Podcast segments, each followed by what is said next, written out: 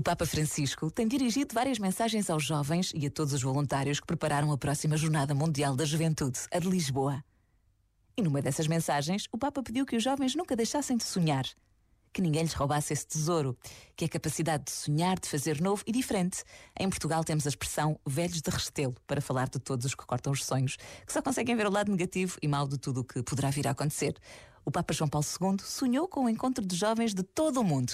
E agora há milhares e milhares de jovens que sonham com a chegada a Portugal, com a participação das Jornadas Mundiais da Juventude Lisboa 2023. Um sonho que está quase a acontecer. Daqui a poucas semanas, as nossas ruas vão se encher de sonhos, de alegria e de esperança. Basta esta breve pausa para agradecermos a Deus a possibilidade que nos é dada de vivermos uma Jornada Mundial da Juventude em Portugal. Pensa nisto e boa noite. Este momento está disponível em podcast no site e na app.